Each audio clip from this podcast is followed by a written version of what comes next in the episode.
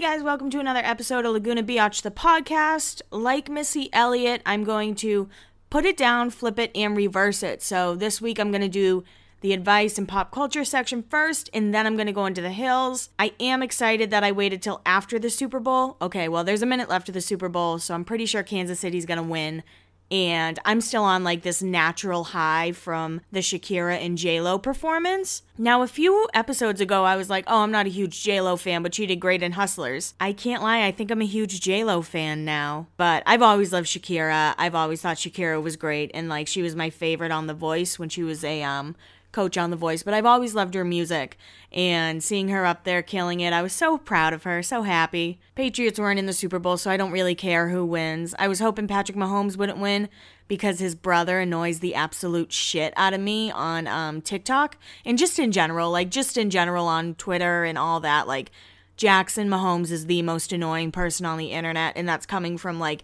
a very annoying person on the internet. But congratulations, if you're a Chiefs fan, I'm happy for you. I know the feeling. Kind of hurts the Patriots aren't there this year, but I think I'll be able to move on. But yeah, I really think that the best part of the whole Super Bowl was Shakira Shakira, my girl.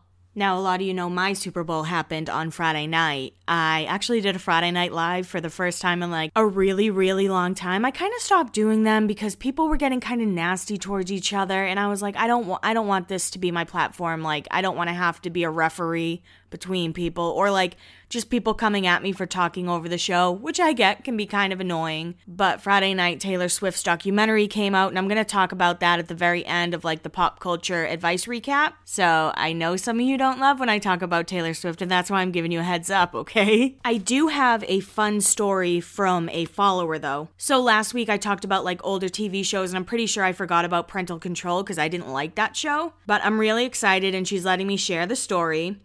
So, Jessica was 17 at an all ages club in Hollywood, which sounds like a very dangerous place to be. I'm pretty sure they did like 16 and up or 17 and up. They didn't have any all ages clubs in Massachusetts, I don't think. At least I didn't go to any all ages clubs. I had to wait till I was 18 and drive to a different state. But Jessica said she's at this club and there was a table set up with a banner that just said MTV. So Jessica went up to them, most likely, and she, and this is her words. So I'm reading this in her words, okay? She says she was most likely being an annoying, buzzed, 17 year old, and they asked if she wanted to sign up for this new show. She said okay and turned 18 a couple months later, and they literally called her the next day. She had to go in with her parents for an interview, and her friend wanted to be on the show too, so they just pretended they were dating. And MTV wrote a whole script for them, and it was three long days of filming. She went on two dates with two lame ass dudes that basically were just aspiring actors, not anywhere looking for love. And the producers literally handed her a script to memorize in a couple hours, then announced who I would pick. So it was all fake. And I feel like that's why I really didn't like it when I was little. Like, Obviously, I liked Laguna and all that and the hills, but I thought I knew that like parental control was too fake to be true. So I think I've talked about it a few times. I tried out for Real World and I got like two or three um, auditions in. And one thing that they actually did say in the audi- in like the the script, uh, not script, I'm sorry, in the thing you have to sign. Why can't I think of the word? Whatever. In the thing you have to sign, it says if you get a script, you can't talk about it. So when I read that, I was like, oh my God, don't tell me Real World's fake too. I do think Real World was pretty real. At least probably up until the last se- the last Portland season.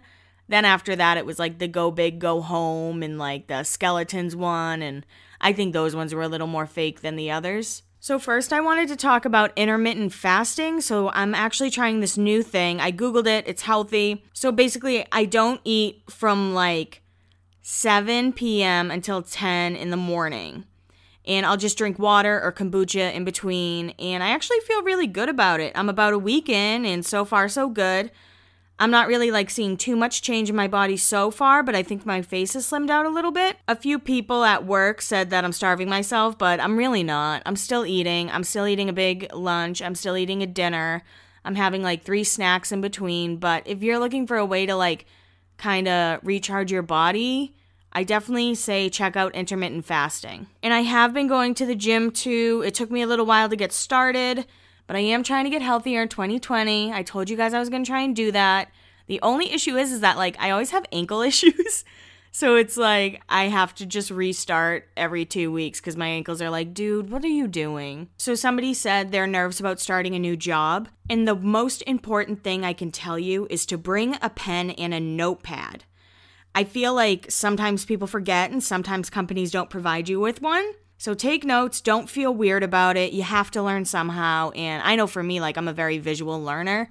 I need to like write it down to remember stuff. Also, remember everybody is new at some point. I know I get nervous asking questions, even asking like where the bathroom is. But if you don't know, you have to ask. And it's it's really that simple.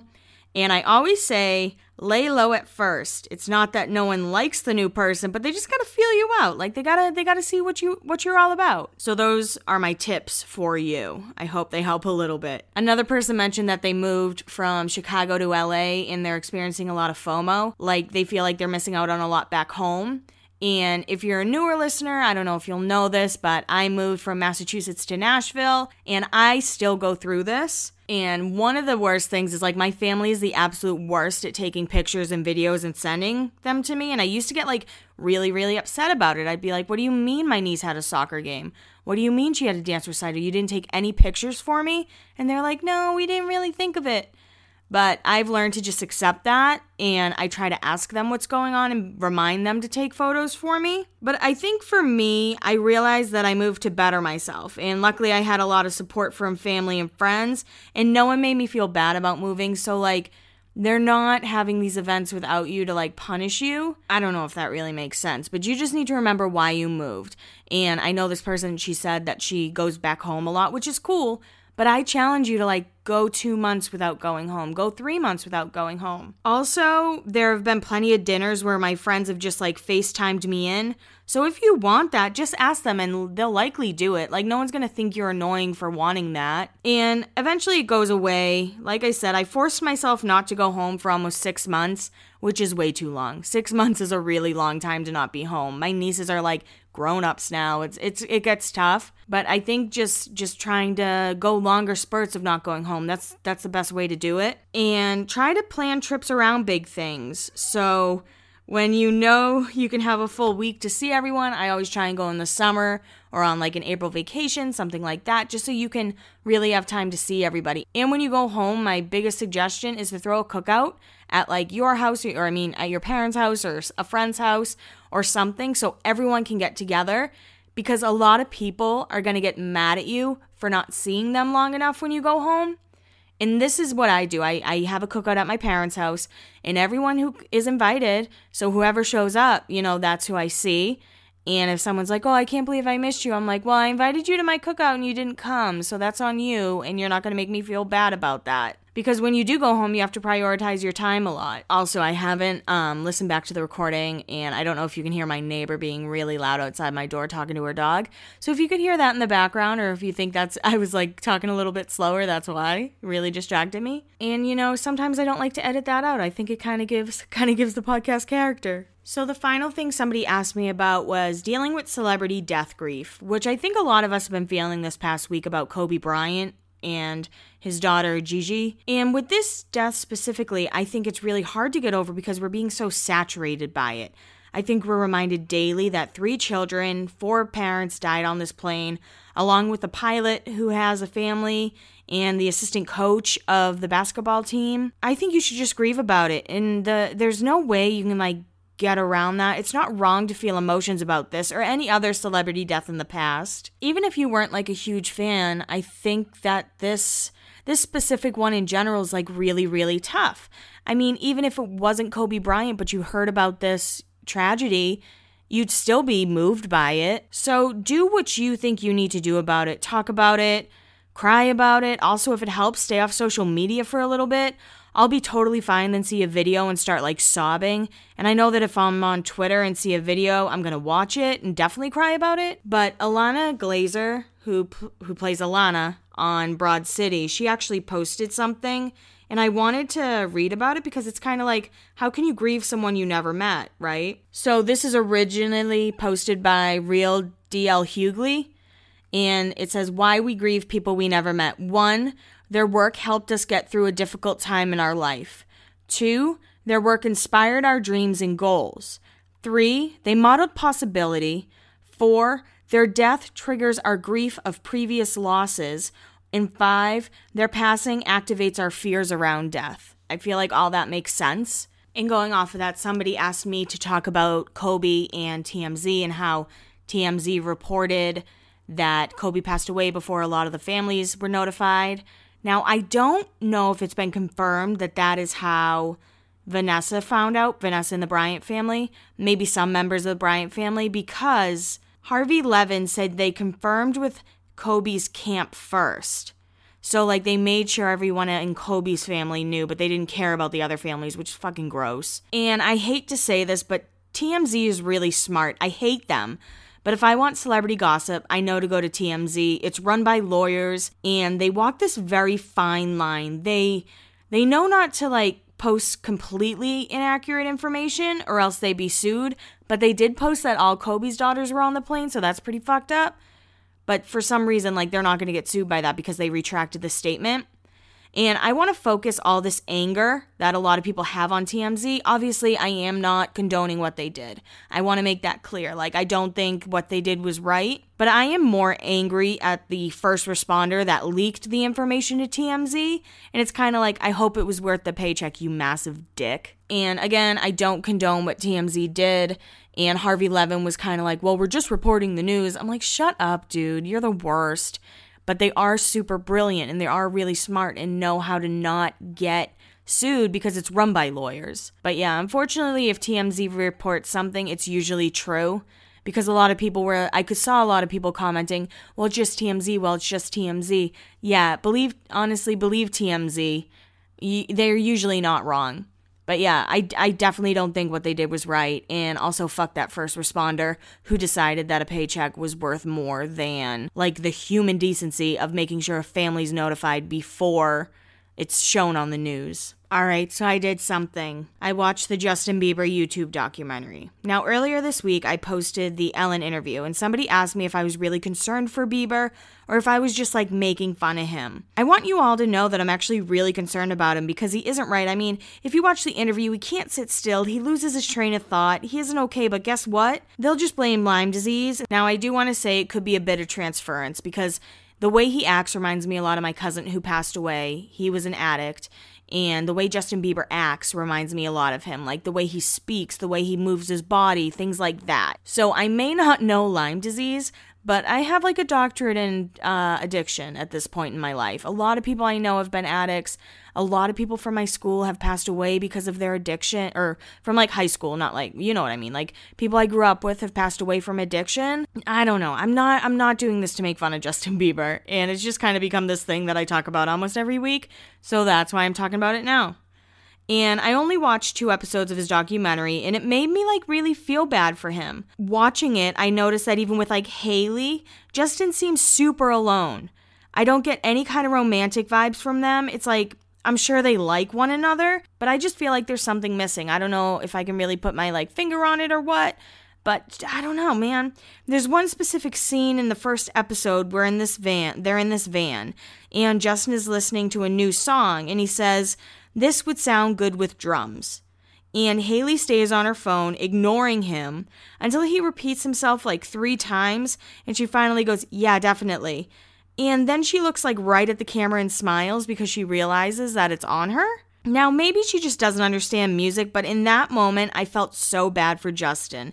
Even with a wife and all these people around him, like, he still seems very lonely. In another moment in the first episode, Justin brings Hailey to his first apartment, and she just isn't really engaged at all. I mean, she didn't grow up struggling, so maybe she can't relate to it, but I was like, damn, girl, at least like pretend. I mean, you're on camera watching, like, someone's filming you. Put it together, like, keep it together, girl. But yeah, this documentary is making me feel for Justin, and not in the way it was intended. I see how isolated he is, and even with like his team around him, I don't think he has any real support.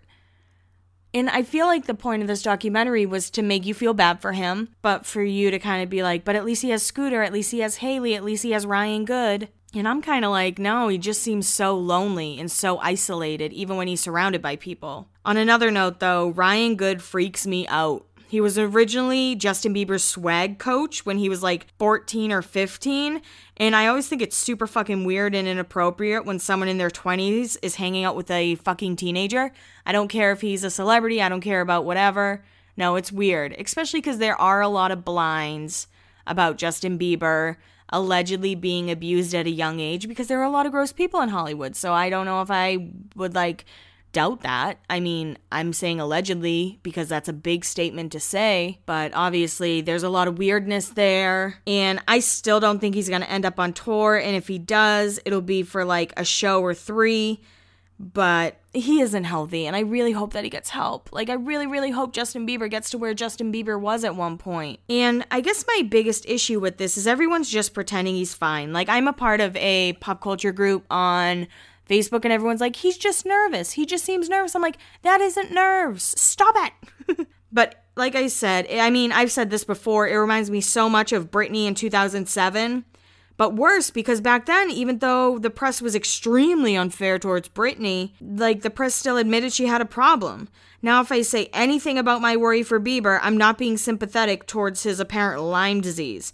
And I just want to know how much Scooter has paid the media to turn a blind eye to this because, as someone who isn't even close to being a believer, I'm really worried. And I mean, his comeback interview was with Ellen because Ellen makes him comfortable. But there's another clip, like, where he's talking to Ellen about could he be faithful to Hailey and all this stuff. And Ellen is looking at him like he's out of his mind. It's really sad. So when I post about Bieber, it's not to be funny. It's about to be like, no one's talking about this. Nobody's saying much other than like, I don't know. I just, I really don't read headlines about it. And I don't know if my head's in the sand or what. But I, I hope he gets the help he needs. And going from that documentary to the Taylor Swift documentary, it's like night and day. I mean, Taylor seems very involved with her team. Her team seems very involved with her. And she's not isolated, even though she did say, she does say she gets lonely because she can't really like go out that much or anything. But I'm about to talk about the Taylor Swift documentary. And I like I said I know some people don't love when I talk about Taylor Swift, but here we are. And I'll say I love the documentary. I kind of wish it was more focused on now instead of just the past because I feel like we know a lot of the past. I was surprised that they brought up the VMAs thing. I was like, "Oh, I thought that like it was going to be more about reputation in the lover eras." but I still thought it was great. I thought it was put together really well. Somebody asked me on the live if I think her and Joe are real.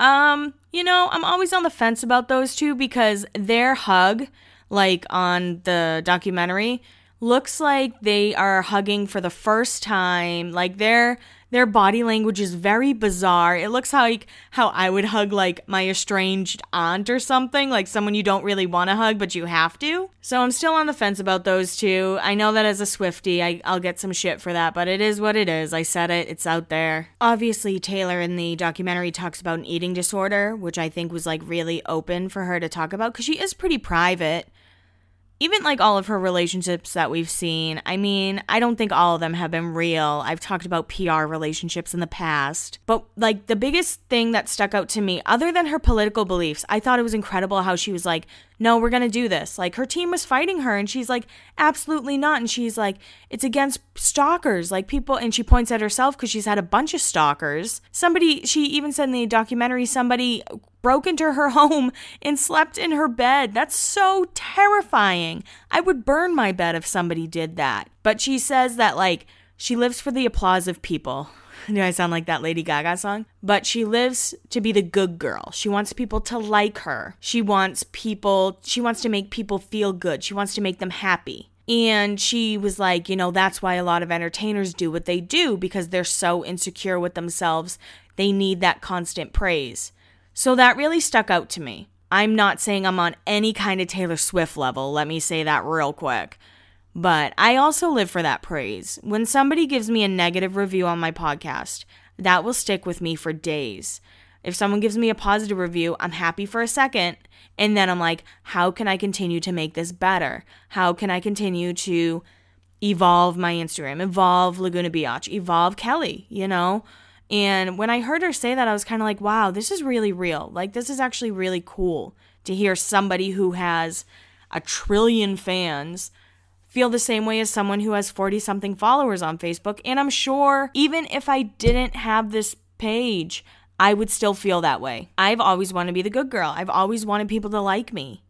And hearing Taylor Swift say that, I was like, wow, she just became such a human to me. But I, I thought that the whole documentary was incredible. And someone DM'd me and they're like, you and Taylor sound alike. I'm like, we don't, but thank you. I'll take it. I just, I think it was important and I hope it um, changes a lot of people's opinions about her. A lot of people say how calculated she is, which I think's true. I think that she's really kind of honed in her image and she wanted to be that person for so long. But I think she is kind of shedding it. And the fact that she's been open about it in this documentary and all that. I'm excited. I'm excited to see what comes after this.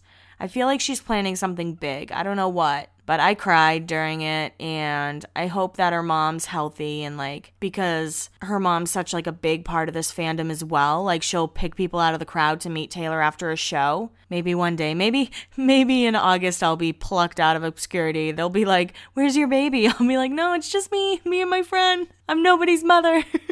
so I didn't want to really do a deep dive on the on the um documentary. I just want to talk about it a little bit. And if you haven't watched it, even if you're not a huge Taylor Swift fan, I highly suggest it. The final thing I'm going to talk about before we get into the episode of The Hills is Very Cavallari. I actually really like this episode. I feel like we got to see Kristin be Kristin for the first time in a long time, and I don't get why she holds back so much. Like, she's really funny. When she said that she used to talk like a slob kebab, I died laughing. I'm like, I need to start saying slob kebab a lot more and I was so happy there was no Kelly talk. I do think now they're gonna focus a little bit too much on Scooter and Justin maybe getting married and how Justin isn't ready. And I'm like, we've already seen this with Brittany and Stone. It's been done. Move on. Brittany's new boyfriend looks like he could be John Gurney's older brother, but super upgrade from Stone, so I'm very happy about her.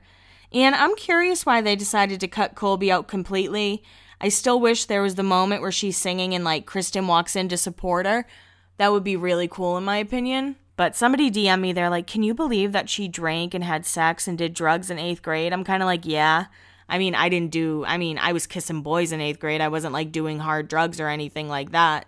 But I knew girls in my grade and boys in my grade who were like getting wasted after school. I remember there was this group of boys, they were always kind of trouble, and they got in trouble because they hid a like I don't know, 40 pack, whatever, a lot of beer in the woods at school and left halfway through and they were drinking beer in the woods outside of our middle school and got caught. But I was afraid of my parents. I was afraid of my mom and dad, so there was no way I was doing anything too crazy. Maybe being too loud at the mall or like throwing popcorn in a movie theater, but that's about all I do. and just real quick, I know a lot of you have followed my rom com life. I told you all that Tim has been ignoring me since about early December, but today he decided to speak to me and it was kind of like a whoa moment.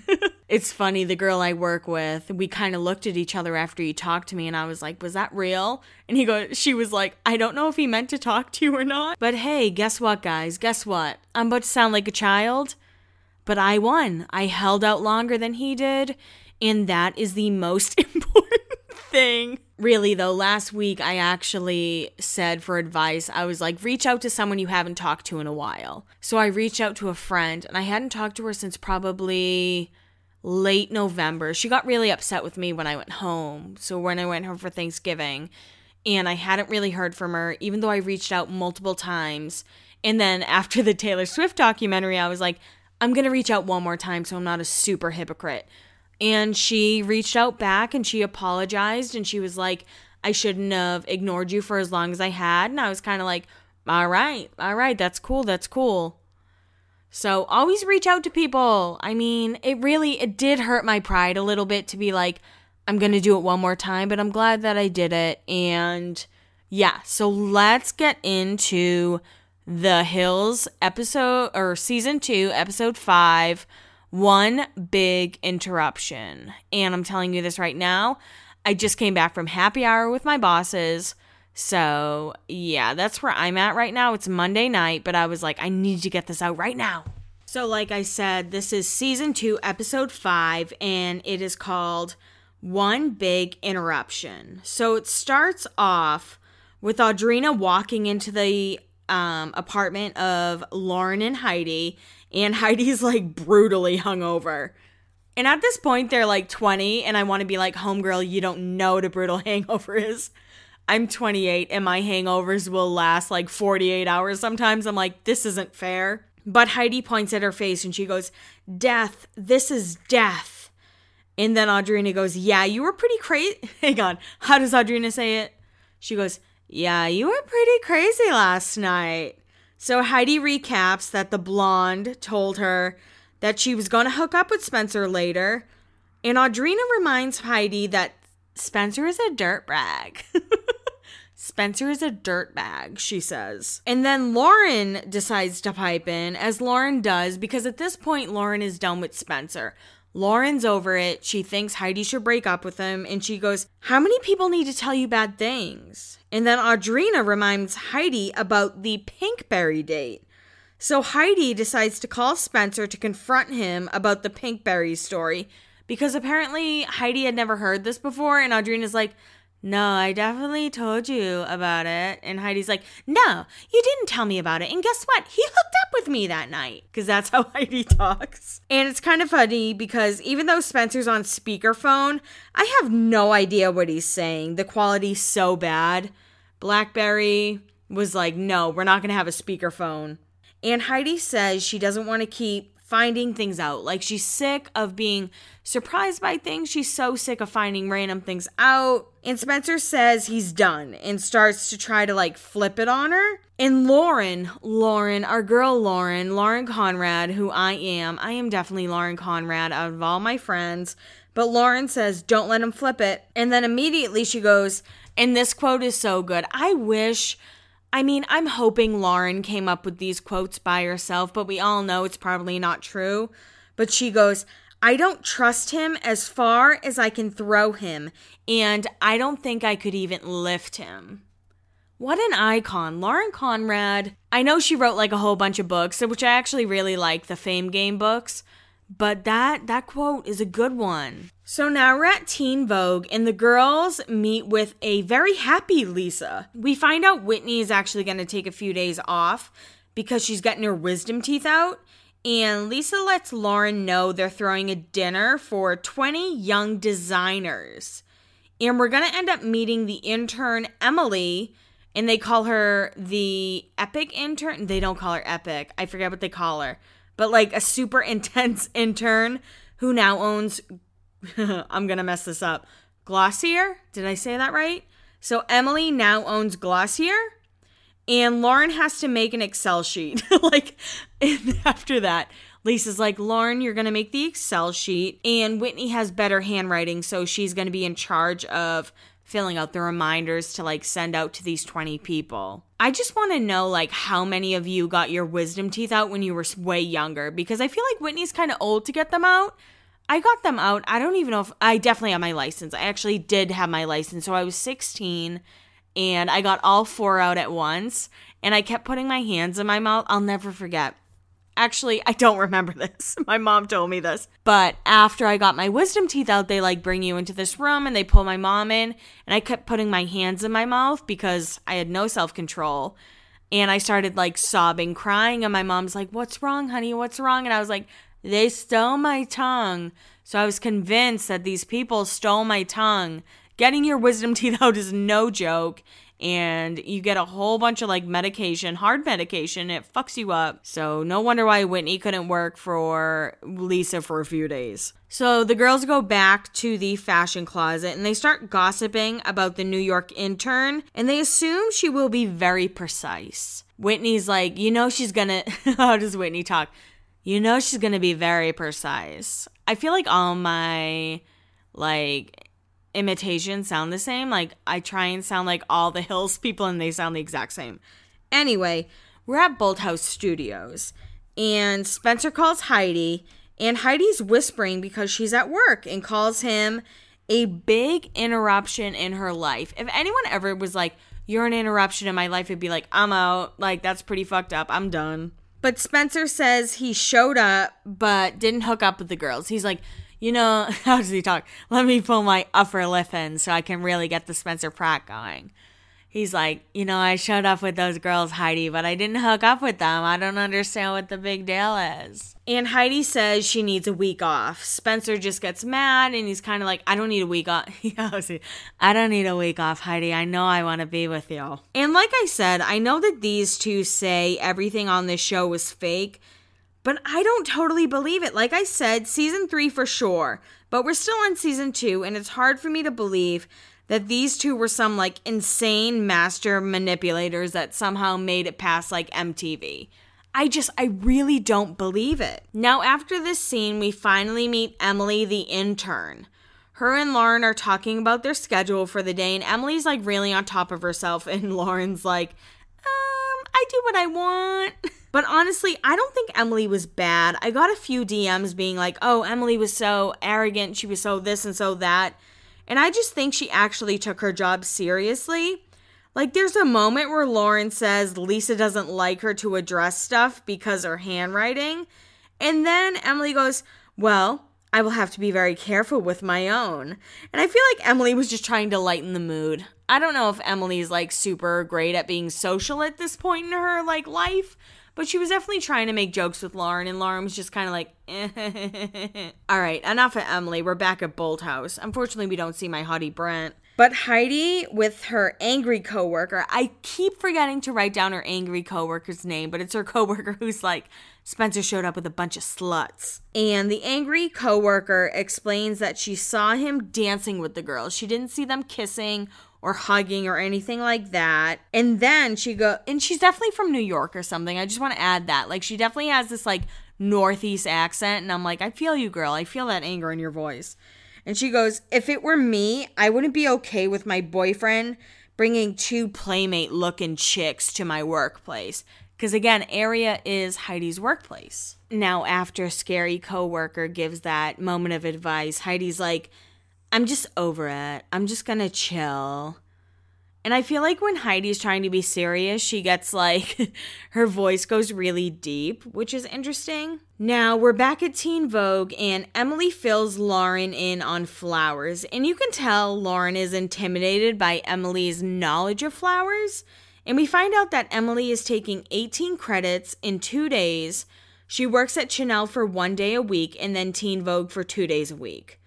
Also, the song playing in the background is Say Anything by Cartel. It's an absolute bop if you don't know it. A lot of you voted flop, which I'll never forgive you for, but it's a great song. And we end up at the Velvet Garden, which is a flower shop. Let me make that clear. It's a flower shop.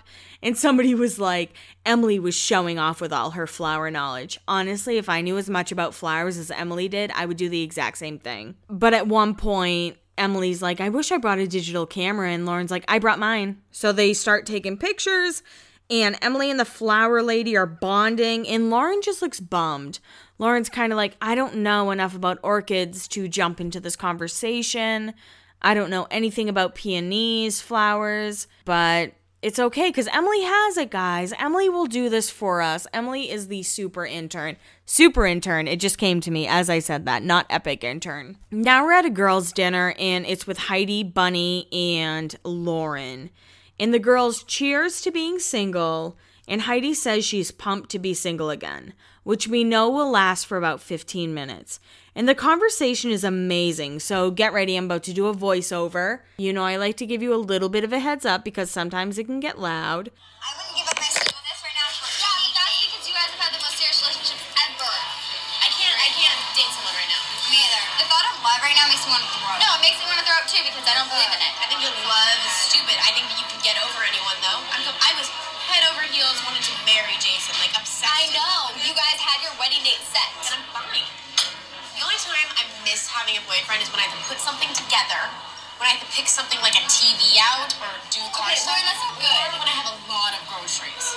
I mean, I kind of get the whole lot of groceries thing because sometimes it's really hard, and I am one of those people who refuses to do two trips. But also kind of shocking that her and Jay Wall had their wedding day picked out. What do you think it was? Do you think it was the Fight the Slide 2005 anniversary? So during this conversation, Heidi gets really quiet and she says that Spencer won't stop texting her.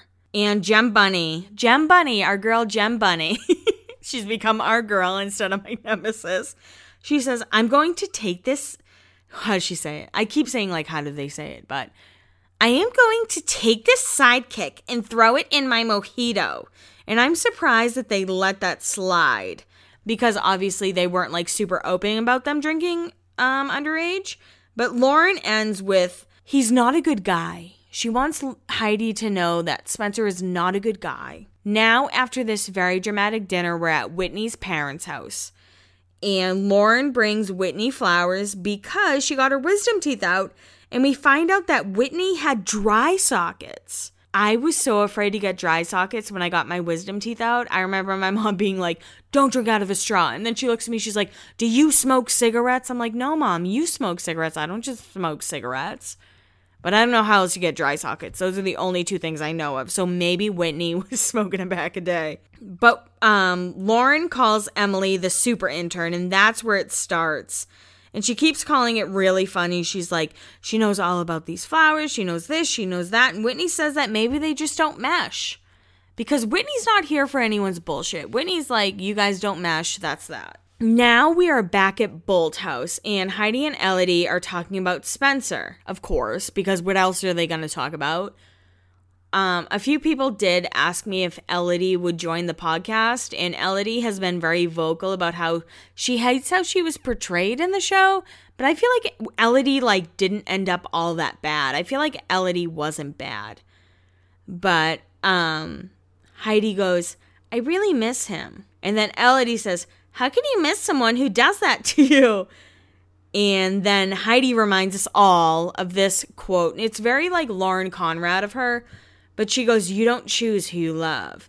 And Heidi says that Spencer just wants one more chance. Like, he wants one more chance to let everyone know that he's a very, very good guy. I still don't believe it. It is 2020, and I don't believe Spencer Pratt is a very good guy. But then Elodie goes, Jordan hurt you. Are you ready to sign up for that again?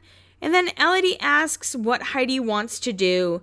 And of course, Heidi doesn't answer. So, one thing you'll learn about Heidi is when she has like a deep question to answer, she just looks into the distance and goes, I don't know. Like, it's so annoying, but it's something she always does. She's like, I don't know. I don't know what I want. And she tries to make her voice like a little deeper than it usually is. So, if you're rewatching as I'm going with this or just on your own, pick up on that because you know that she's really thinking. All right, now we're at the Teen Vogue dinner, which is what Emily was brought in for. I don't know if he even said that in the beginning. Emily's basically there to make sure Lauren doesn't fuck shit up because sometimes Lauren likes to do that. But Emily and Lauren are setting up the table, and Whitney's back. Whitney's dry sockets have healed. And Lauren just kind of looks at Whitney and goes, I think there are too many flowers on the table. So Lisa walks in and she looks right at Emily and she goes, There's too many flowers at this table. And Lauren kind of smiles. Lauren's like, I knew that. I knew there were too many flowers at this table. We find out one of the designers isn't going to make it. And Lisa basically looks at Emily and she's like, You're invited to sit here. And she looks at Lauren and Whitney. She's like, You two can go home.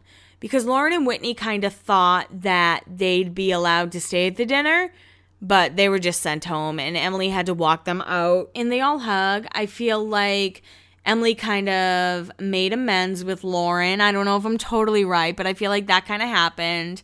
And this is a little bit off subject, but it was kind of like after I interviewed Kristin at the um, Uncommon James opening, I looked at her. And like I said, I was very nervous. Like, I was extremely nervous to interview Kristin, as anyone would be if you're in my shoes. But I looked at her, I'm like, can I stay?